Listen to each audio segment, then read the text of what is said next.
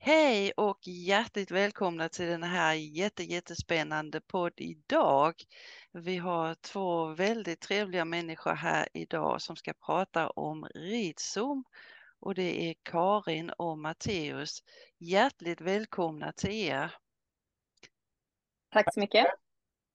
Och eh, jag har tittat lite på Ridzum eller Ridzum, jag vet inte hur ni uttalar det, men att det är ju fantastiskt tycker jag att man kan rida hemma och så eh, ja, skicka det kanske till någon tränare eller sådär. Så berätta lite grann om det. Jag vet inte vem som vill berätta först. Men, men Karin, kör du. du. Ladies first. okay. Ja, vi, vi kallar det för Ridesum, eh, men man kan säga precis som man vill. Eh, och det är en app eh, som eh, hjälper både ryttare och tränare. Eh, dels att koppla ihop ryttare och tränare så att man som ryttare kan söka fram en tränare och hitta olika typer av kompetens. Vi har 140 olika kompetenser registrerade i appen så man kan hitta allt från en vad ska jag säga, klassisk dressyrtränare till en ryttar-PT eller en veterinär, hovslagare. Det finns ju så mycket kompetenser man behöver hjälp med kring sin häst.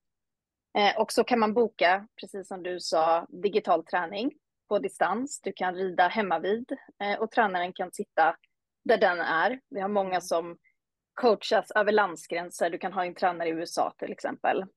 Eh, och på så sätt så slipper du åka med din häst med allt vad det innebär, lasta, åka. Nu i Sverige har vi jättedåligt väglag till exempel och skaderisk på häst och så vidare. Tidsåtgång, bensin Eh, Eh, och framför allt att det är bra för miljön också. Eh, och i appen kan man också, eh, förutom då digital träning, så kan tränarna eh, använda det som bokningssystem. Eh, de får in bokningar och de kan också fakturera via appen. Så det är tränardelen kan man säga. Och det kallar vi för Pocket Office. Så att vi hjälper tränarna att bli mer effektiva, jobba smartare och ägna sig åt det som de älskar, att coacha och jobba med hästarna och eleverna. De älskar oftast inte att skicka fakturor, har vi ju upptäckt. Jag vill säga. De är väldigt duktiga på att träna, väldigt ofta lite sämre på att skicka fakturor och hålla reda på när de har haft träningar. Okej, okay. ja. Exakt så, och det är tränardelen av appen. För ryttare så har vi förutom den digitala träningen också möjlighet att föra dagbok och loggbok, eh, att följa sin häst, planera vad man ska göra. Allt från träningstillfällen till vila, till veterinärbesök, vaccinationer. Ja, du vet ju hur mycket det är. Eh, och också möjlighet att logga det man gör med sin häst. Eh, och det ger eh, ryttaren en möjlighet att få insikter tillbaka, till exempel oj, nu har vi gått på samma underlag här i en hel vecka. Det kanske är dags att variera. Eh, man kan också registrera till exempel foder och temperatur på hästen, vilket gör att man också kan snabbt se avvikelser eh, för hästen. Mm. Eh, och sen så har vi det som är nyast i appen som vi kallar för AI Seat Analytics som är en AI-baserad sitsanalys som hjälper ryttaren att få feedback på sitsen. Det är ju helt fantastiskt. Och, och det gör man då, man man filmar sig själv och så skickar man in den här, eller hur går det till? Det finns egentligen två vägar kring AI-analysen eller sitsanalysen som man kan säga. Det är ju dels kan du filma realtid så du får i kameran direkt så ser du för och nackdelar eh, med din ridning. Eh, och sen när man har avslutat den livestreamingen så får du en sammanfattning. Hur mycket lutar du dig framåt? Hur mycket snett sitter du? Vilket håll lutar du dig? Har du skänken på rätt ställe? Hur mycket rör du händerna? Hur mycket rör du skänklarna? Och sen får du en procentöversikt. Hur sitter jag? Hur bra rör jag mig? Men också ett gäng övningar för att göra dig till en bättre ryttare och oftast en mer ryttare som lutar sig antingen lite mindre bakåt eller lutar sig lite mindre framåt. Det brukar vara det vanligaste. Och det absolut vanligaste är att man sitter ganska rakt i sadeln eh, från sidan. Men när man tittar på folk bakifrån så är det ofta så att en av axlarna går upp eller ner. Eh, men sen har vi självklart ladda upp en film på när du har tränat en gång förut och så får du tillbaka ett resultat efteråt så att man inte är bunden till att kunna filma i realtid. För det, det är också så här, vi vet ju det är inte alltid mamma eller pappa är jättesugen eller sambon är jättesugen på att följa med in i ridhuset och filma mig i tio minuter när jag rider, utan Nej. Vi har liksom gjort det i två delar så att man kan faktiskt ha en film som man redan har filmat för länge sedan eller igår eller en tävling eller vad man vill. Just liksom för att kunna få ett stitsanalysresultat. Det är ju helt fantastiskt för att då, då känner man sig inte heller så, eh, vad ska man säga, om det är en tränare som står och petar och så vidare. Men där, där ser man det ju med egna ögon och får det från AI att eh, ja, så här är det. Ja, och Ja, vi brukar säga liksom att det är inte så att vi berättar någonting som ingen vet om. Det är ju bara att vi gör det lite mer tydligt med liksom färglagda streck. Så lutar du dig, ja men numera så är det väl ganska vanligt att dressyrryttare lutar sig lite mycket bakåt. ja, Och det är ganska tydligt med ett, liksom, ett rött streck när du är för långt bak och ett grönt streck när du är på rätt ställe och gult streck när du är någonstans mittemellan. Och det är ju så här, det är ingen som, det är ingen, det är ingen hemlighet för ryttaren att man berättar det. Men det blir väldigt visuellt och ganska lätt att förklara med också kopplade övningar så att man tänker på saker man kan göra både på gymmet, i stallet, men även uppe på hästen. Så att det är liksom det. Vi försöker göra ett helhetsgrepp kring ryttarens sits och liksom försöka peka på de svagheterna som, som ryttaren har eller de svagheter ryttaren inte har, för det är ju också viktigt. Det är ju fantastiskt. Men hur är det då? Eh, är det olika för hoppryttare och dressyrryttare? Man sitter ju lite olika där. Mm. Vad vi har gjort initialt sett, det här är ju, vi ska ju också säga, det här är ju väldigt nytt för oss. Vi, är ju, vi, ska, vi har ju eh, tagit in en biomekanisk expert som har en PhD i biomechanics. Så att hon, hon är liksom expert på den delen. Jag är lite mer expert på det tekniska, ska jag vara väldigt ärlig och erkänna. Även om jag har hyfsat bra koll på hästar. Eh, så har vi ut, utgått ifrån den klassiska dressyrsitsen att man ska sitta i en lodrät linje med liksom axlar, skänklar, höft eh, och hoppningen. Vi har gjort en del analyser på hoppningen, men det finns lika många stilar som det finns hoppryttare. Det finns liksom ingen rätt eller fel eller idealisk position, för den växlar också.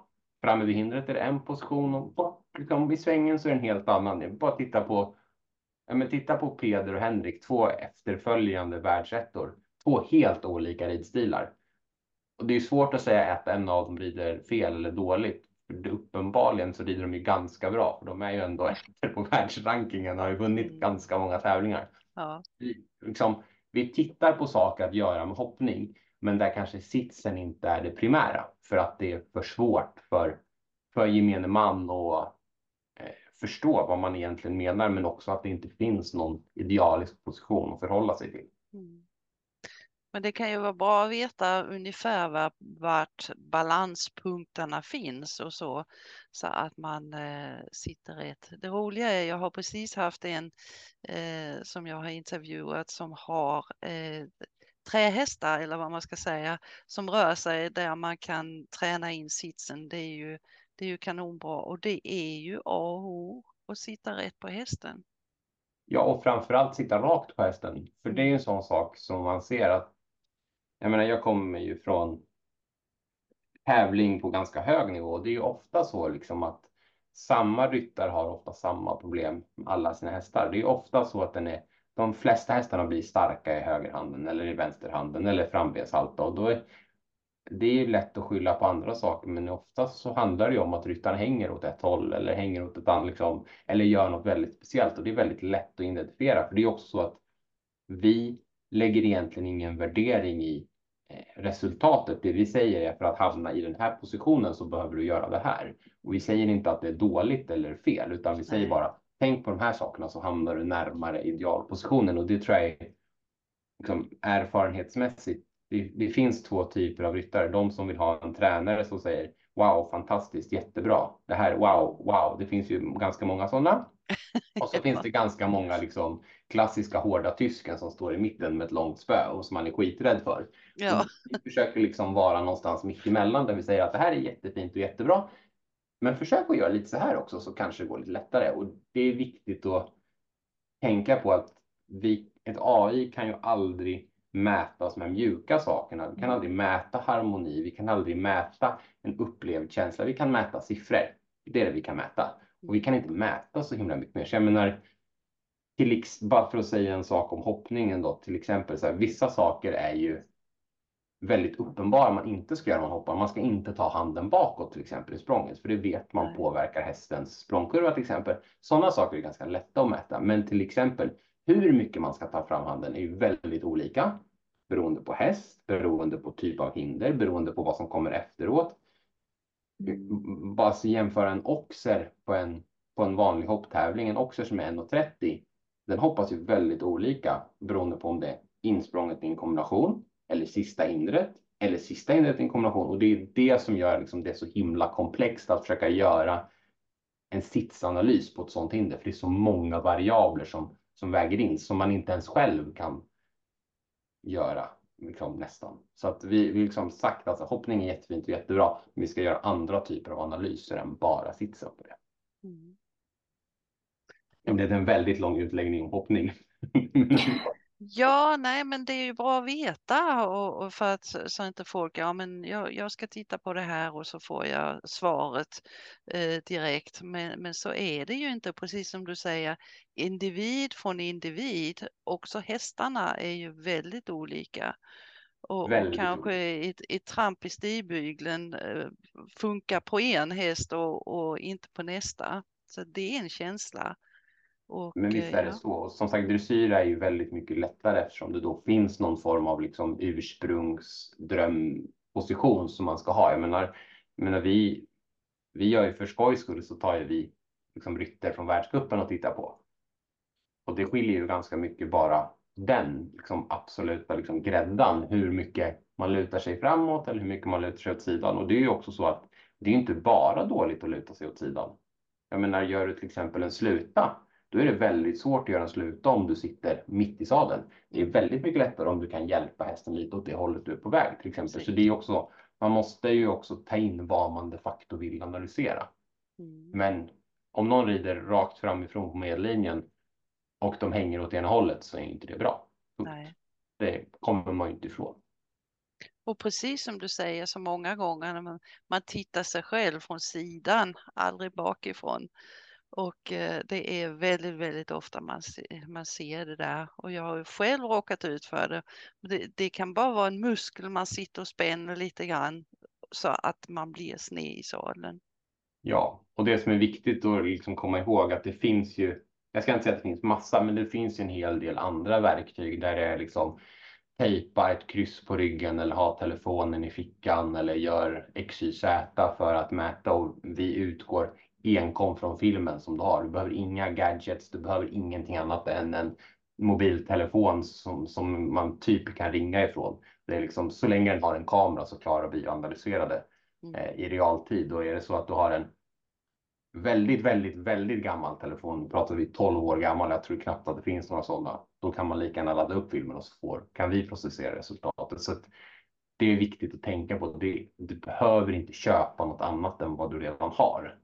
Nej. För det finns ju det finns ju jättemånga tuffa, häftiga saker som man kan köpa, men vi har alltid varit så. Vi ska inte, man ska inte behöva köpa något för att använda våra produkter, för då det bidrar inte till ett hållbart hästeri. Och det är det vi kommer ifrån. Vi vill bidra till hållbara hästar, men också en hållbar ekonomi och hållbar miljötänk kring hästar. Och då, då kommer vi in på, på min fråga här. Hur, hur funkar det? Har ni eh, ett pris för analys eller har ni en app för alltihopa eller hur funkar det? Det, det är ju som med sådana här appar. Jag menar, vi är ju, vi är ju fem år gamla var vi igår Karin, så att vi är ju också. Ja, ja grattis. Måste man ju liksom, ja, Ja, jag vet inte om det är vi som ska säga grattis eller om det är någon AI-genererad röst som ska säga grattis. Men, nej, men vi är ju ganska färska. Jag menar, vi provar ju massa saker, för det är ju också så, så man måste ju också vara krass med. Vi är ju ett företag. Jag menar, vi måste, vi måste tjäna pengar för att kunna fortsätta utveckla och betala löner till vår personal och betala serverdrift och allt vad vi behöver betala. Så det finns ju en affärsmodell kopplad till det och vi har någonstans kommit fram till att för att AI eller för sitsanalysen, för att det ska vara en vettig och bra produkt så ska man göra det regelbundet. Så vi har lagt det som en, eh, som en abonnemangsgrej och det är egentligen bara för att det är mycket lättare att ta betalt på det sättet. Så du fyller på dina analyser automatiskt varje månad så får du x antal analyser beroende lite på hur många gånger du rider i månaden eller hur många hästar du har och så. Så det finns en prismodell egentligen baserat på hur många hästar eller hur mycket man vill använda verktyget.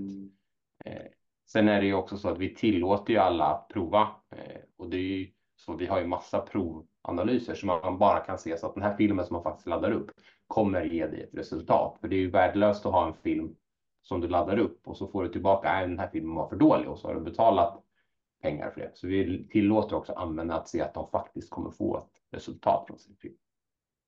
Och en sak man ska tänka på, tänk hur mycket pengar man sparar för tränare. Jag menar, eh, många vill ju ha saker gratis och, och, precis som du säger, det är ju inte gratis för oss att, att ha de här sakerna utan det kostar mycket pengar. Så man måste ju få en, en rullians på det. Eh, så att ja. för, för de som ska använda det måste det ju vara en, en fördel. Plus att man, man har samma tränare varje gång. Alltså att det, det, är just det man tittar på, om man sitter rätt på hästen och, och så vidare och man kan jämföra. Mm. Jag tror man utan att veta vad alla tränare i hela världen tar betalt för sin träning så tror jag inte att det är någon tränare som tar lika lite betalt som vi gör för en AI-analys i alla fall. Liksom. Det, det, det kan jag nog vara tämligen säker på att säga. Sen tror jag också att det är viktigt att tänka på att vi vill aldrig någonsin ersätta en tränare. Vi vill inte att du ska sluta träna för din vanliga tränare. Vi vill bara att det här ska vara ett komplement. Istället om, om man är lite krass och lite hård och elak, så här, skit och köpa den där extra flaskan glansspray en månad och så köper du det här istället. För det är så här, det här ger dig faktiskt mer för pengarna än vad mm. ett nytt schabrak i en färg som du nästan har. Mm. Och det är... Jo, framförallt så ger det också väldigt mycket för hästen. Eh, rider du bättre får du mer välmående häst. Eh, I förlängningen kanske du slipper åka till veterinären den där gången. Eh, så, så att lägg pengar på träning eh, oavsett i vilken form det är. Men det utvecklar både dig som ryttare och häst eh, och ni båda blir mer hållbara över tid. Ja. Det är vårt budskap. Ja, säkert, ja. Ja, så tittar vi liksom på den digitala träningen, där ser vi ett ganska, vi ser egentligen två beteenden. Det ena beteendet det är ju att man liksom tar bort en av de veckoträningarna och gör den digitalt istället. Så att man istället för att åka till en tränare varje vecka så tränar man varannan vecka fysiskt och varannan vecka digitalt. Eh, och jag menar bara där så sparar vi ju hälften av klimatpåverkan av att åka med en häst någonstans. Mm. Eh, men också Eh, ett annat beteende är ju, jag kallar det för gamla flammor, då brukar Karin bli lite irriterad. men att man, man hittar en tränare som man har tränat för när man var yngre och tränaren har kanske flyttat till Spanien eller den har liksom flyttat till en annan del av landet och så liksom uppstår kärleken på nytt och så har man liksom ett träningsutbyte av varandra på ett sätt som man aldrig annars hade haft. Och som Karin sa, jag menar, vi har ju träningar som pågår dygnet runt, året om runt om hela världen hela tiden. Jag menar, det är ju ett gäng som tränar idag just nu. Eh, och det är ju ett fantastiskt bra komplement. Bara en sån sak som att åka och prova eller köpa en häst.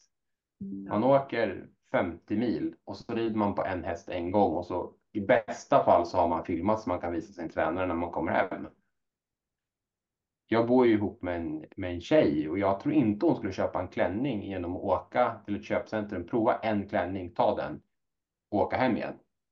Alltså så här, man tar lite lättvindigt på det här med att köpa häst och där istället ta med dig tränaren digitalt. Det var ju en av de första upplevelserna jag hade av Ridesum. Det var ju att vi skulle prova en häst i Holland. Mm. Eh, vi hade fått en dotter ganska nyligen, flög ner till Holland. Jag red min svärmor då, som är våran tränare, satt i köksbordet och sa gör det här, prova det här. Nina, min sambo, filma. Och det är ett fantastiskt komplement. Du slipper en flygbiljett, du slipper en extra hotellnatt, du slipper alla de här sakerna som annars kommer med att ska med en person som egentligen ska göra ett jobb under 45 minuter. Mm. min svärmor använder ju det här mycket på framridningar.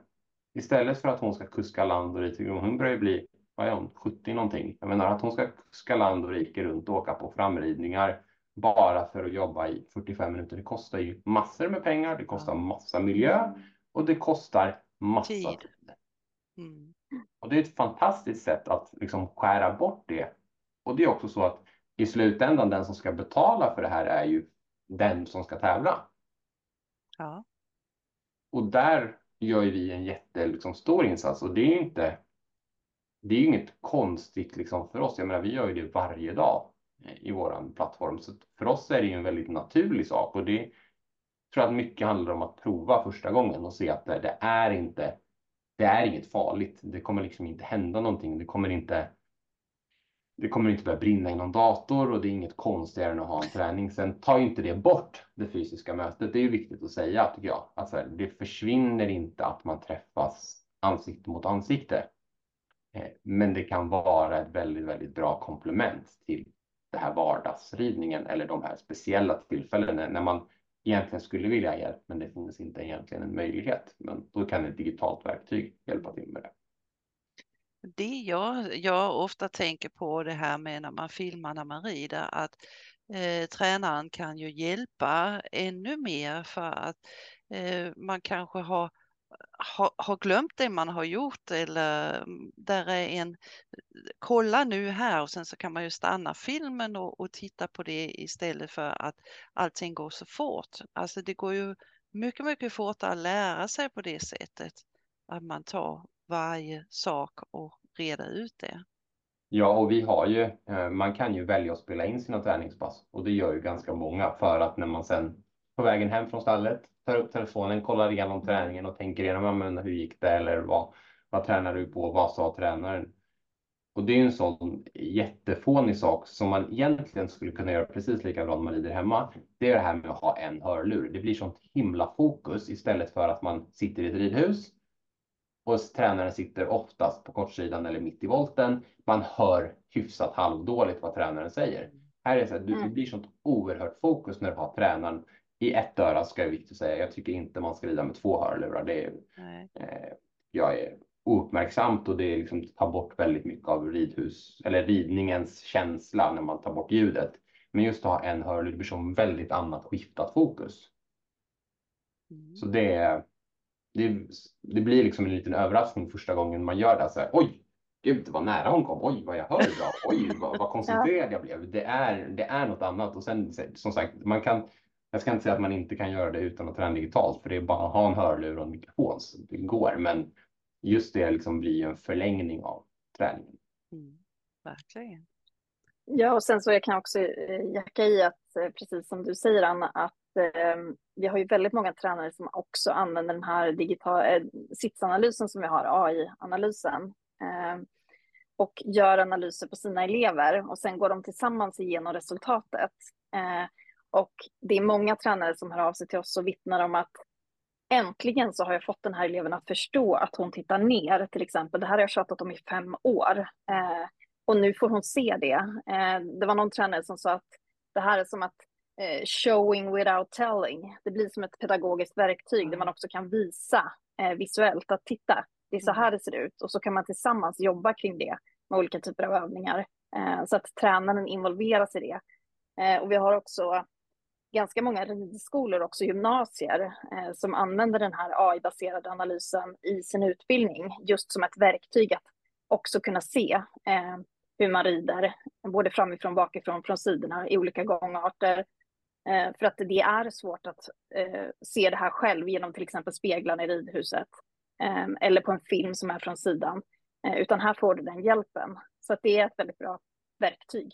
Mm. Min så favorithistoria kring det här var ju när vi, när vi hade liksom den första versionen hyfsat fungerande. Då gick jag ner till ridhuset och så gick jag ner och så red min sambo. Jag menar, hon rider ju Ja, men hon har ridit Grand Prix dressyr och hoppat 1,40 så jag menar, hon är ju ganska, ganska duktig på att rida får man nog lov att påstå. Och så filmar jag henne i 30 sekunder och så är jag så här, vill du se resultatet eller? Ja, gärna. Ja, men vad fan har den här pratat ihop sig med min mamma eller? Den säger ju att jag tittar ner, det säger hon också. Bara, mm, kan ju ha att göra med eventuellt att du gör det någon gång ibland. Och det, det är så himla, och det är återigen så här, det, den berättar ingenting som man egentligen inte vet om och den Nej. kommer inte liksom den kommer inte säga saker som kommer som en blixt från en klar himmel, men den kommer göra det väldigt tydligt för dig och det upplever vi liksom som det största värdet att så här, det blir väldigt tydligt för, ja. för ryttaren, men också vilka man, man känner ju inte det när man sitter på hästen. Nej. Jag kommer ihåg jag hade en elev för många, många år sedan och hon satt alltid och tittade inåt och neråt Mm. och jag fick inte henne till att flytta huvudet. Det hade ju varit en, en fantastisk grej där att kunna visa som du säger, eh, kolla här, så här Mm. ser det ut.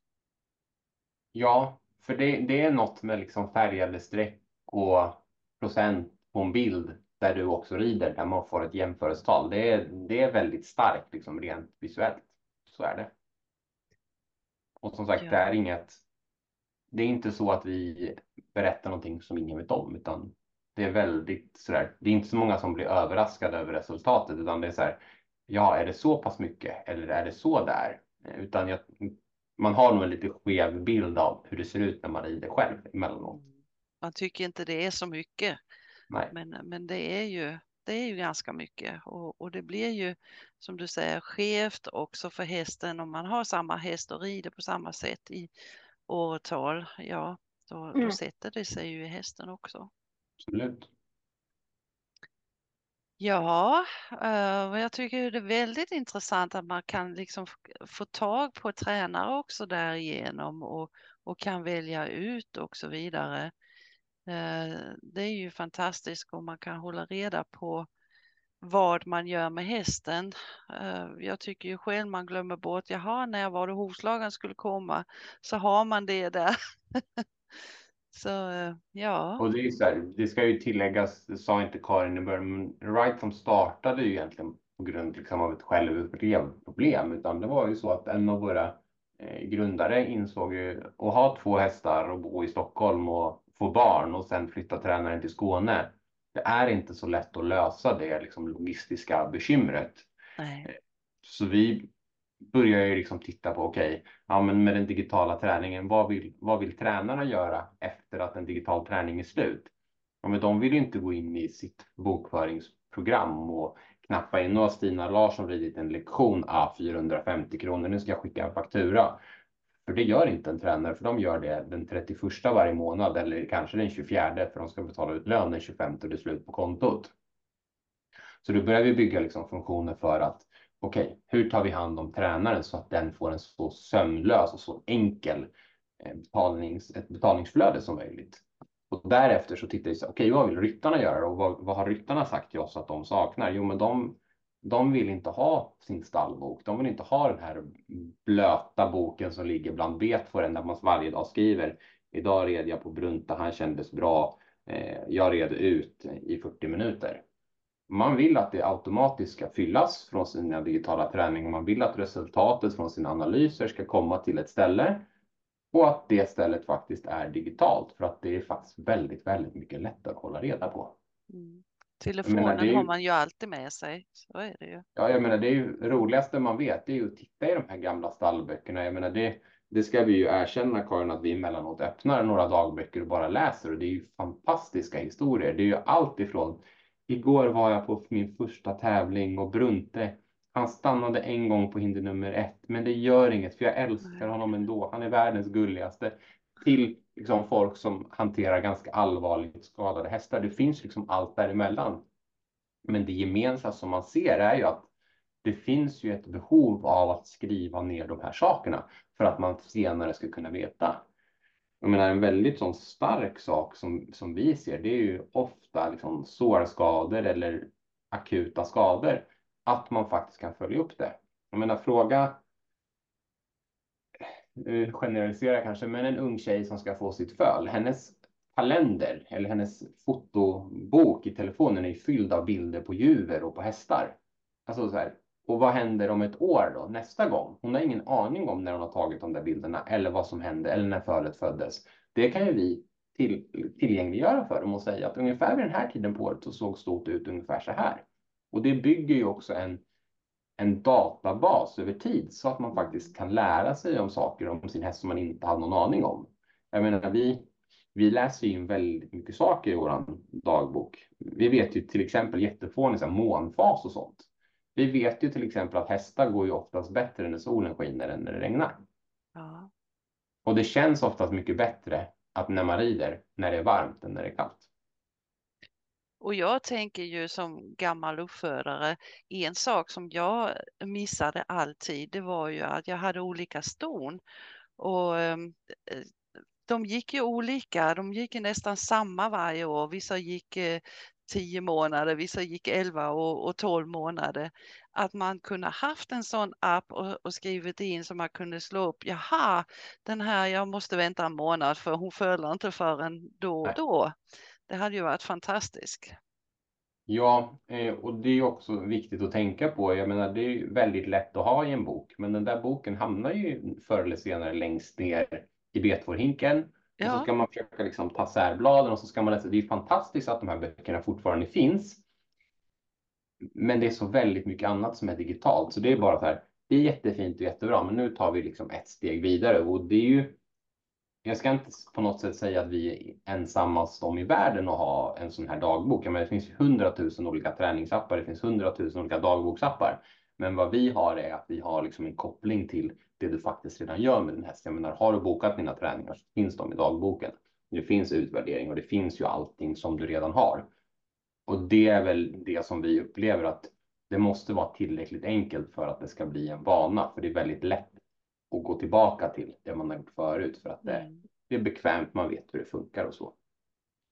Eh, och sen som Karin var inne på, vaccination och hovslagare. Alltså, det är ju tur att vi har en hovslagare som vet ungefär hur ofta våra hästar ska skos, för det är ju liksom ett gissel. Vi har ju, jag vet inte, vi har, vi har 23 hästar på gården vet jag, men vi har kanske 15 som är våra eller som vi rider och grejer med. Och där ha för en person och ha var sjätte vecka så kommer det upp en påminnelse. Nu är det dags att boka hovslagare igen. Mm. Nu är det sex månader sedan den vaccinerades. Dags att ta tag i det. Men också tänka på sådana saker som är som man lätt försvinner. Så här klassisk sak, man ska åka på semester i tre dagar. Vad äter din häst för mat? Mm. Varje gång så är det ett sms som ska handskrivas.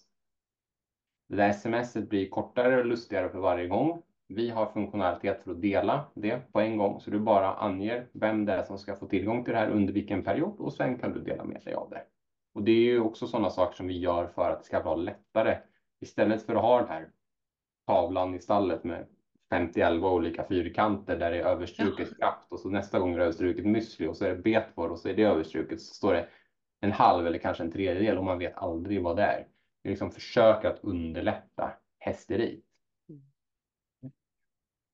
Har ni också foderexperter då nu när vi pratar foder? Eh, vi ja. har foderexperter digitalt. Eh, vi har inga foderexperter hos oss utan det kan man göra digitalt och det, det är också ganska intressant fenomen. Man tror ju att digital träning är medelålders kvinnor i ett ridhus. Eh, och vi har ju Tack. från bridet bågskytte digitalt till lastträning. Ja allt möjligt man kan tänka. Vi har faktiskt en del hundtränare också som använder våran tjänst. Så att man behöver också så titta på vilka saker kan man faktiskt göra digitalt. Sen är det allt är inte lämpligt att göra digitalt, så är det. Nej. Men det finns väldigt mycket saker som man kan göra digitalt och vi har ju användare som sagt lastträning digitalt. Mm. Bridigt bågskytte hade jag ingen aning om att det fanns. Jag tycker att jag har ganska bra koll på hästar, men det är tydligen en stor grej. Ja. Och det finns ju massa sådana saker som, som är jätteotillgängligt för ganska många människor. Mm. Men genom en digital produkt så kan man faktiskt få glädje och faktiskt kunna utnyttja den saker. Och det är ju, jag kanske är lite stygg när jag säger medelålders kvinnor, men det är ju det man tänker sig när man tänker på hästar. Det är liksom kvinnor eller tjejer framför allt då som, som har kommit upp i den åldern att de har råd att köpa en egen häst och de har tid att ha en egen häst. Mm. Men jag menar, vi har ju ryttare som tränar på väldigt, väldigt låg nivå till Ja, men vi vågar ju säga att det är olympisk nivå nu, för det är faktiskt olympisk nivå. Liksom. Vi har folk som använder verktyget på veckobasis som, ska, som är på långa listor till OS och har varit på olympiska spel. Så jag menar, det är ju ett verktyg för alla. Och det ja. finns ju prestige för vår del. Jag menar, vi är jätteglada så många som använder det. Det är ju fler desto bättre. Mm. Ja. Och jag tittade faktiskt eh, nu i appen och vi har, jag tror vi har över 300 foderrådgivare i eh, väldigt många länder. Eh, jag tror 40 länder eh, sökbara.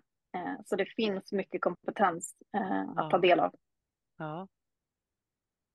Nej, jag tänker också för, för min egen del och för många jag har träffat, jag jobbar ju också digitalt, eh, att man har hästarna hemma. Att man bor ute på landet, man träffar inte så många andra människor eh, och kanske också lite rädd för att lasta själv och, och komma iväg för att man ska alltid göra allting själv och man hinner inte med att, träna så mycket utan man, man, eh, när man ska iväg så lastar man hästen och så vidare. Det är ju jätte, jättebra att kunna ha de här kurserna hemma och kunna gå igenom det själv och rida själv på ridbanan där hemma utan att behöva ska iväg. Men det är ju, Ja, det, spelar ju ingen roll. Det spelar nästan ingen roll om du ska åka en timme eller en kvart så tar det en halv dag att åka någonstans med en häst. Mm. Ja, det gör det. Så där, det, det är en halv dag ledigt från jobbet för att åka och träna om du ska träna på för eller eftermiddagen. Tyvärr. Eh, och jag menar i Stockholm är det ju bra för det är nära till alla ridhus. Men jag menar jag, där vi bor, jag är ju väldigt lyckligt lottad. Jag har min svärmor som är tränare på gården och vi har två ridhus hemma. Jag menar vi behöver inte åka så många ställen. Nej. Men det finns ju väldigt många. Jag menar, vi har ju en användare som jag älskar som bor, bor någonstans utanför Göteborg på någon ö. För att hon ska Ja. kunna komma till en ridbana så måste hon köra sin häst på en båt, på en lastfärja. Det finns liksom inte ens utrymme för att köra på en hästtransport utan hon leder på hästen på en färja. Mm. Jag menar för henne är det omöjligt att träna på något annat sätt än Ja. digitalt. Helt omöjligt.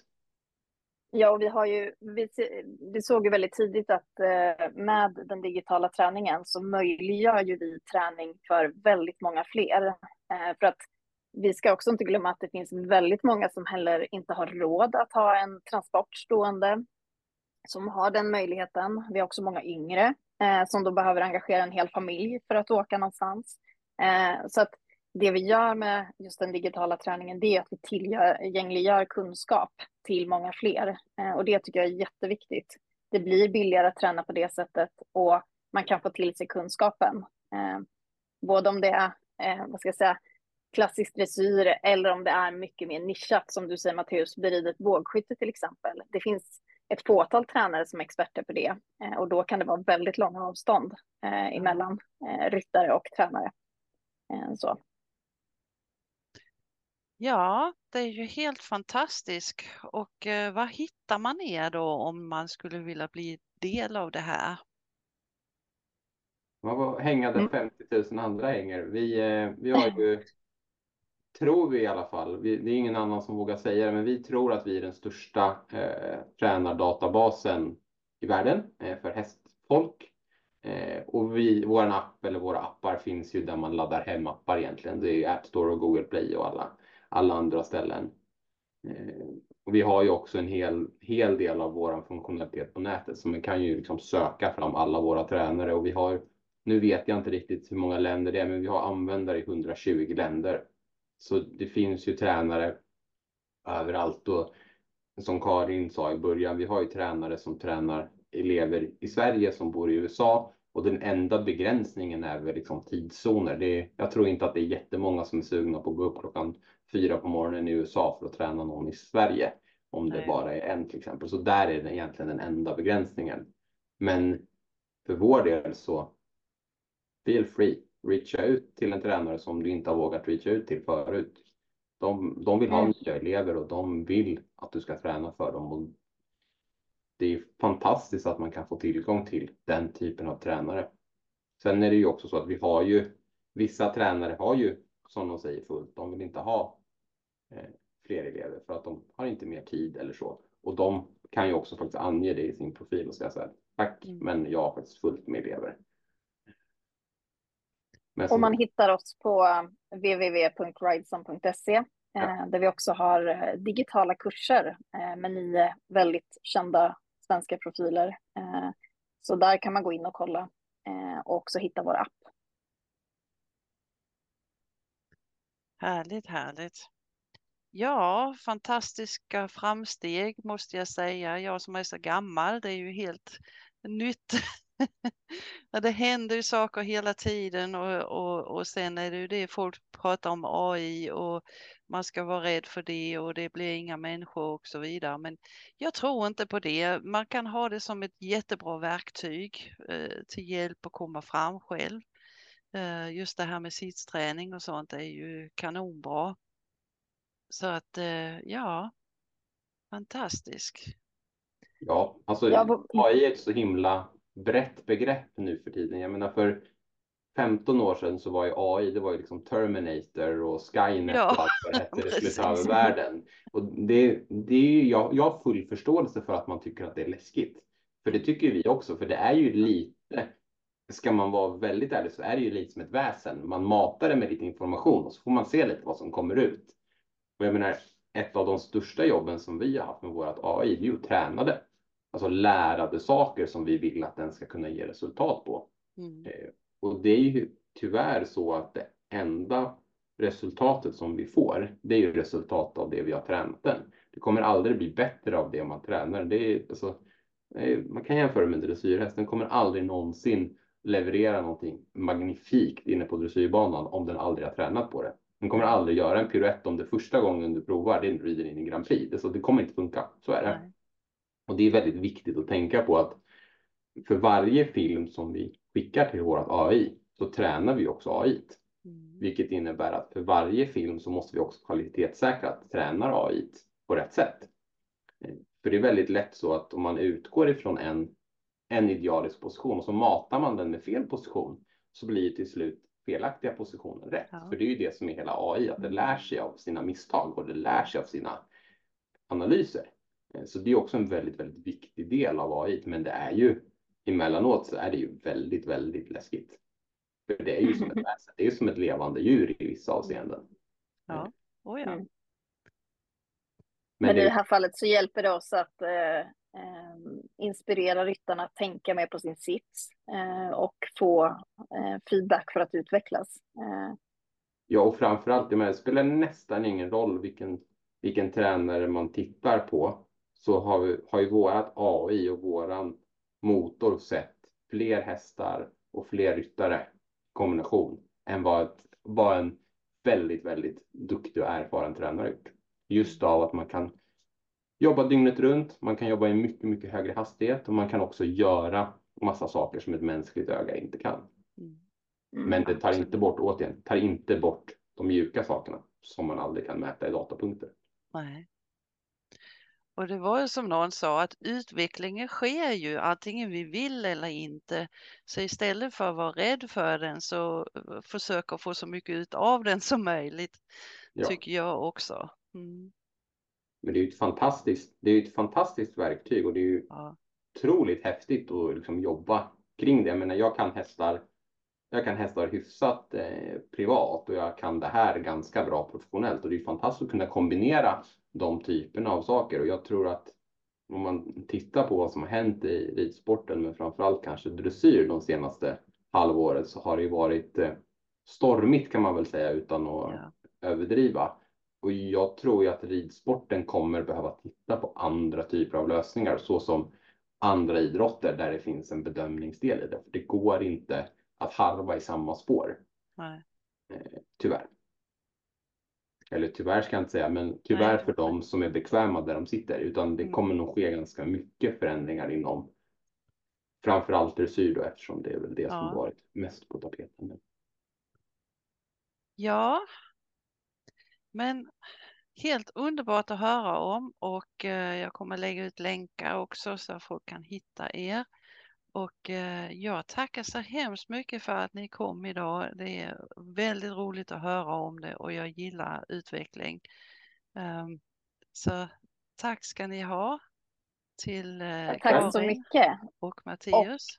Mm. Vi vill ju också självklart ange dina lyssnare eh, en unik rabatt för att få prova den här sitsanalysen som vi nu har pratat om och faktiskt få prova AI och bilda sin uppfattning själva.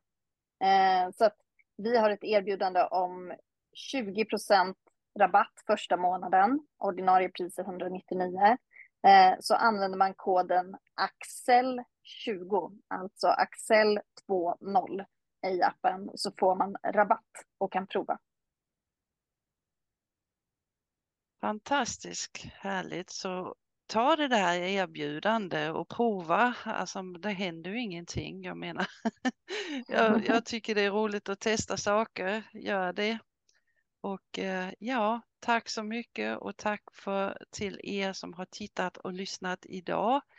Eh, jag hoppas att ni prenumererar på den här podcasten så jag kan fortsätta nästa vecka igen med nya och trevliga människor. Tack så mycket till er två och eh, Tack vi mycket. hörs och vi ses. Tack. Hej då!